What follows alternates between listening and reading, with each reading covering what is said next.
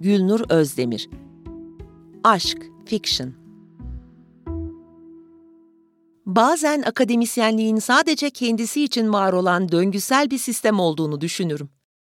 Uzay bilimleri, genetik mühendisliği ve biyokimya gibi alanlardaki akademik çalışmalar hariç tabii. Genlerin didik didik edilmesiyle başlayan devrim, nörolojik araştırmalarla devam edip tüm görkemiyle on yıllarca sürerken, insan hayatında binlerce yıldır var olan pek çok olgu ve kavramı da alaşağı etti. Başta zorluklar oldu elbet ama bir kez yerleştikten sonra ne diyordum? Benim bahsettiğim akademisyenlik türü daha çok benim de alanım olan arkaik modern insan tarihi gibi bölümler. Edebiyat tarihi, olguların evrimleri, karmaşık sosyal ilişki ağları gibi alt dallara ayrılan bölümler. İşimiz gerek e-kütüphanelerden, gerek basılı kitapların olduğu eski usul kütüphanelerden araştırma konumuzla ilgili kitaplar, belgeseller bulup tespitlerimizi derleyerek makaleler yazmak. Yazdığımız makalelerde bizden önce yazılan makalelere atıfta bulunmak. İleride yazacakları makalelerde onlara atıfta bulunabilmeleri için yazdıklarımızı öğrencilere okutmak. Diyorum ya, döngü bu. Ses çıkarmayayım. Tarih araştırmalarında gördüğüm ve bugün de devam eden birkaç şeyden biri de bu. Düzenin devam etmesi için ses çıkarmamak. Bugünkü araştırmamsa tarihte var olan fakat bugün devam etmeyen bir sistemle ilgili. İnsanların ilişki kurma ve eş seçme biçimleriyle. Gen araştırmalarının yeterli sayıda ve nitelikte olmadığı, mikro görüntüleme tekniklerinin yeterince gelişmediği çağlarda feromonlara güvenilmesi normal tabii. Feromon, bilinç düzeyinde algılanmayan kokular aracılığıyla bir türün üyeleri arasında bireylerin biyolojik yapıları hakkında bilgi alışverişi sağlayan kimyasal maddelerdir. Gen tarama ve veri depolama sistemi yaygınlaşmadan önce karşıdaki bireylerin genleri hakkında belki de yegane bilgi kaynağıydı. Bu yüzden bugünden geriye bakıp insanları yargılamak ve ilkel bulmak doğru değil. Bu kolaya kaçmak olur. Mevcut imkanlarla eş seçimi yani türe yeni katılacak bireyi belirleyen genlerin sahibinin seçimi bu yollarla yapılıyordu. Özellikle biz kadınlar için işlevsel bir mekanizma. Güvenlikteki adama kimliğimi okutup kütüphanenin merdivenlerinden çıkıyorum. Basılı kitapların olduğu tarafa yöneliyorum çünkü teknoloji devriminde tüm eserler dijitale dönüştürülmemişti. Girdiğim odanın bu kadar geniş olması şaşılacak şey. Yani benim konuma ayrılan odanın. Şaşılacak olan bunların dijital ortama aktarılmamış olması değil. Şaşılacak olan bu konuda bu kadar eser vermiş olmaları. Evet, eş seçimini kimyaya bırakmaları kabul edilebilir. Fakat bu eserler her şeyin kimyaya bırakılmadığına işaret ettiği için bu durumu şaşırtıcı buluyorum. Kimyaya ve doğa kanunlarına olan bağımlılıklarından intikam almak istercesine bunun ötesine geçip aşk adını verdikleri biyolojik mekanizmayı sistematik bir şekilde dile getirmişler. Yazdıkları ve dize adını verdikleri cümlelerin son kısımlarını uyumlu yapmaları da bu sistematikleşme isteğinin bir tezahürü. Neyse, aradığım şairin adı neydi? Gidip onun eserlerini bulmalıyım. Eski edebiyat enteresan. Kimyasal bir süreçle açıklanabilecek bir olgu hakkında ciltlerce eser vermişler. Aslında önceki yüzyıllarda bunun biyolojik bir süreç olduğunu söyleyenler olmuş ama bu pek rağbet görmemiş. Bu işin ticari bir yönünün olması da bunda çok etkili tabii. Ne diyordum?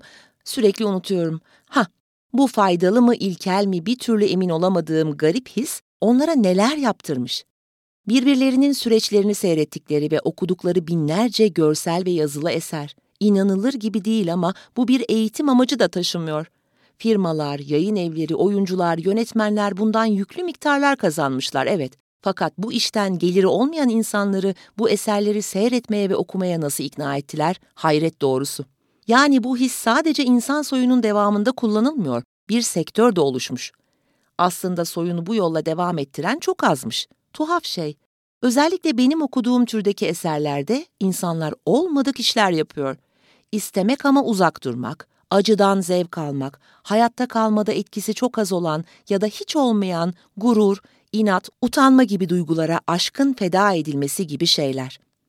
Kavuşunca hatta kavuşma kesinleşince büyünün söneceğine dair olan inançları. Büyü. Daha eski yüzyıllarda buna da inananlar olmuş. Akıl almaz şeyler. Daha da akıl almaz olanı benim bugün hayatımı bunları araştırarak kazanıyor olmam. Yaşasın tarih. İlgili kitapları alıp kütüphaneden çıkıyorum. Merdiven kullanmak zevk veriyor. Bu noktada eski insanlarla ortak bir noktam var diyebilirim. Aslında zamanlarına sempati duyuyorum. Yalnızca bazı işlerini çok verimsiz ve çocukça buluyorum. Güvenlik görevlisiyle selamlaşıyoruz. Çıkarken de inerken de merdiven tercih ettiğimi gördüğünden olsa gerek bana gülümsüyor.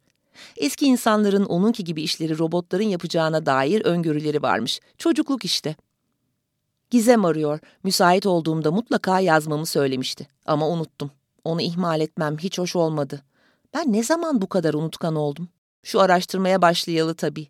Kafam bunlarla meşgul olduğundan dalgınlaştım, unutkanlaştım. Ama çok da mutluyum. Sanki kendime bir dopamin bombası enjekte etmişim gibi. Gizem gerçekten etmiştir. İlişkilerde rutinden. Gen tarama sonuçları uzak doğudan bir adamı işaret edince evlenip onunla gitti. Bu araştırmayı da benim başıma yıktı. Oysa birlikte nasıl da mantık yürütür, incelediğimiz bireylere nasıl da gülerdik. İçinde bulundukları komik hallerle dalga geçerdik. Bu arada gen tarama sonuçları dediğim, hepimizin verdiği örneklerin toplandığı ve insan ırkının en iyi sonuç alması için bize en uygun genleri olan bireyle eşleştirildiğimiz dijital havuzdan çıkan sonuç. Eve gelip çalışmaya başladım. Anlaşılmaz beyitler çalışmalarımı derinleştirdikçe anlaşılır hale geliyor ama bu anlaşılırlık sadece bilgi düzeyinde kalıyor. Semboller, çift anlamlılıklar yetmezmiş gibi duyguların tuhaflığı ve öngörülemezliği işi iyice içinden çıkılmaz hale getiriyor. İyi ki biz bugün duygularımızı işlevselleştirecek ve kontrol altında tutacak tıbbi gelişmeleri kaydetmişiz. Çocukluğumuzdan beri olduğumuz aşılar, yılın belli dönemlerinde aldığımız ve beynin istediği zaman istediği hormonu salgılamasının önüne geçen ilaçlar, dopamin ve serotonin bombalarını yalnızca gerektiği zaman kullanıyor olmamız çok iyi. Yoksa ben geçmiş çağların karmaşasında ve rastgeleliğinde ne yapacağımı bilemez, kesinlikle yok olur giderdim. Gerçi eski insanların da pek bildiği söylenemez ama her sistemde olduğu gibi bir şekilde denge sağlanmış ve sonunda tüm bireyler hoşnut kalmasa da bir şekilde işleri yürümüş. Neyse, bugünlük bu kadar çalışma yeter. Hatta çok bile. Beynim bir kazana döndü. İçinde bilmediğim ve birbiriyle uyumsuz görünen türlü sebzelerin dönüp durduğu bir kazana. Yoruldum ve uyumak istiyorum. Rüyamda birçok imge peş peşe yığılıyor zihnime. O kadar hızlı geliyorlar ki bazılarını seçemiyorum bile. Seçebildiklerimden bazıları kütüphane, serotonin iğneleri, eski kelimeler, gizem, güvenlik görevlisi, unutkanlık üzerine makaleler, merdiven, bir eski zaman tüccarı, uzak doğu ülkeleri, gen haritası sistemini ilk bulan firmanın amblemi, Evet, önceleri özel bir araştırma şirketi tarafından uygulanan eşleşme sistemi sonra resmileşti ve dünya geneline yayıldı. Hastalık taşıyan genlerin her iki bireyde de bulunup bulunmadığı, ortak olmayan gen kombinasyonlarının ne gibi sonuçlar doğurabileceği, bazı kişilik özelliklerinin karşı tarafla uyumlu olup olmadığı gibi pek çok bilgi ortaya dökülüyor. Başlangıçta çiftler halinde başvurular alınıp uyum olup olmadığına bakılmış olsa da zamanla sistem iki kişiyi kıyaslamayı bıraktı ve verilen tekil örneklerin sistemde en çok kiminle uyumlu olduğunu tespit edecek şekilde gelişti. Aslında bu sonuçlarda çıkan kişiyle bir araya gelmek yasal olarak zorunlu değil ama kimse farklı bir tercihte bulunmayı düşünmüyor bile. Yalnızca bazı kimseler form doldururken inanç, ülke gibi konularda kısıtlayıcı tercihlerde bulunabiliyor ama böyle yapan kişi sayısı da çok az. Rüyamı bir kenara bırakıp evden çıkıyorum. Akademideki derslerimi erteledim çünkü çalışmalarım çok yoğun ve sunumların yapıldığı döneme yetiştirememekten korkuyorum. Başka sebebi yok yani. Evde çalışabilirdim ama kütüphanede bana iyi gelen bir şeyler var. Atmosferle ilgili olsa gerek. Başka ne olabilir ki? Günümüz insanı işlevsellikten yana ama ben çalışma alanımdan dolayı eski binaları, nesneleri seviyor, onlara büyük bir ilgi duyuyorum. Evet, seviyorum dedim. Bu bir çelişki gibi görünebilir ama her ne kadar dopamin mekanizmamız ilaçlarla baskılanıyor olsa da tamamen devre dışı bırakılmıyor. Belli miktarda hala üretiyoruz. Mühim olan kritik ve büyük kararlarımızı doğaya bırakmıyor olmamız. Duvarlarla çevrelenmiş geniş alandan geçip girişe varıyorum. Güvenlik görevlisi bana başıyla selam verdi mi bilmiyorum. Nedense ona bakmadan geçiyorum. Neden acaba? Çıkarken kalbim küt küt atıyor. Merdivenden olsa gerek. Başka neden olabilir ki? Merdiven kullanmayı bırakmalıyım. Yukarı çıkınca çalıştığım konuyla ilgili bölüme giriyorum. Bir tıkırtı oluyor, aldırmıyorum. Hep konumlandığım masaya yerleşiyorum. Not alma cihazım her zamanki gibi çantamda. Ama o da ne? Dün buradan alıp eve götürdüğüm kitapları yanıma almadığımı fark ediyorum. Moralim bozuluyor. Raflardan konuyla ilgili başka bir eser arıyorum. Bunu yaparken heyecan ve kaygı içindeyim. Ben ne zaman böyle unutkan, heyecanlı, dalgın oldum? Doğru ya, araştırmaya başlayalı. Ya da Gizem'in töreninden sonra. Zaten aşı hatırlatıcımı da o törende kaybetmiştim. Elimde divan şiirlerinden seçmeler ve araştırdığım şairin başka eserlerinden oluşan bir yığınla masama dönüyorum. Oturup kitaplara eğilmemle birlikte saçlarım gözlerimi örtüyor. Toka takmamış mıydım? Duyduğum tıkırtıyı hatırlıyorum. Düşürmüş olmalıyım. Herhalde aşağıda olmuştu bu. Ana girişte, güvenliğin oralarda. Evet evet, aşağıda olmuş olmalı. İniyorum. Ağzım kuruyor. Nefes alıp verişlerim hızlanıyor. Merdiven inerken bile kalp atışımın hızlanmasıyla dopamin baskılayıcımı unutmamın ilgisi olup olmadığını düşünmeyi tokamı bulduktan sonraya bırakıyorum. Belki biri bulup güvenliğe bırakmıştır. Onun yanına. Gider sorarım. Ağzım kurudukça kuruyor. Güvenliğe doğru ilerliyorum ancak görevlinin endişe dolu mavi gözleriyle karşılaşıyorum. Yüzünde beni rahatsız eden bir şey var ama aynı zamanda beni kendine Hormonları yüzde yüz öldürmememiz bunun gibi işlere yarıyor. Benim gibi bir Leyla'nın, yani bu kelime dalgınlar için kullanılıyor, resmi kütüphanedeki bir eserle öylece dışarı çıkmasını engellemek gibi işlere. Çünkü yukarı çıkarken tokamı unuttuğum gibi aşağı inerken de elimdeki kitabı bırakmayı unutmuşum. Nazım Divanı. Yalnız güvenlikçinin gözlerinde farklı bir alev var. Neden bu tabiri kullandığımı sorgulamayı sonraya bırakıyorum. Her şeyi açıklamak için ona doğru ilerliyorum. O sırada başka bir açıklama zihnimde beliriyor.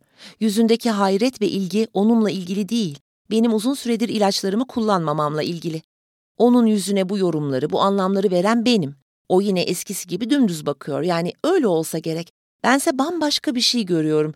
Tıpkı bir karşısında durup yüzüne baktığım an neden onun yerini robotların tutamayacağını idrak ediyorum. Beyitlerden birinin anlamını çözdüğümü fark edip not alma cihazımın olduğu üst kata doğru çıkmak için geri dönüyorum. Sonra hala varsa aklıma bir fikir geliyor. Onun bileğinde de bir aşı hatırlatıcısı olduğunu, onunkinin de kaybolabileceğini, kırılabileceğini, bozulabileceğini düşünüyorum. Yukarı çıkınca divan edebiyatı tarafına değil, diğer tarafa yöneliyorum. Ahlakla ilgili bölümü geçip teknoloji tarafına ilerliyorum. Gel gör Nazım, başa geldi akıbet. Divane gânı aşka gülerdik zeman ile. Beytini içimden tekrarlıyorum. Beni bu divanelikten kurtaracağını düşündüğüm kitabın önünde duruyorum. Dijital hatırlatıcılar, çalışma sistemleri ve bloke ediciler. Konumla ne ilgisi olduğunu görevliye nasıl açıklayacağımı düşünerek eve götürmek üzere kitabı alıp merdivenlerden iniyorum.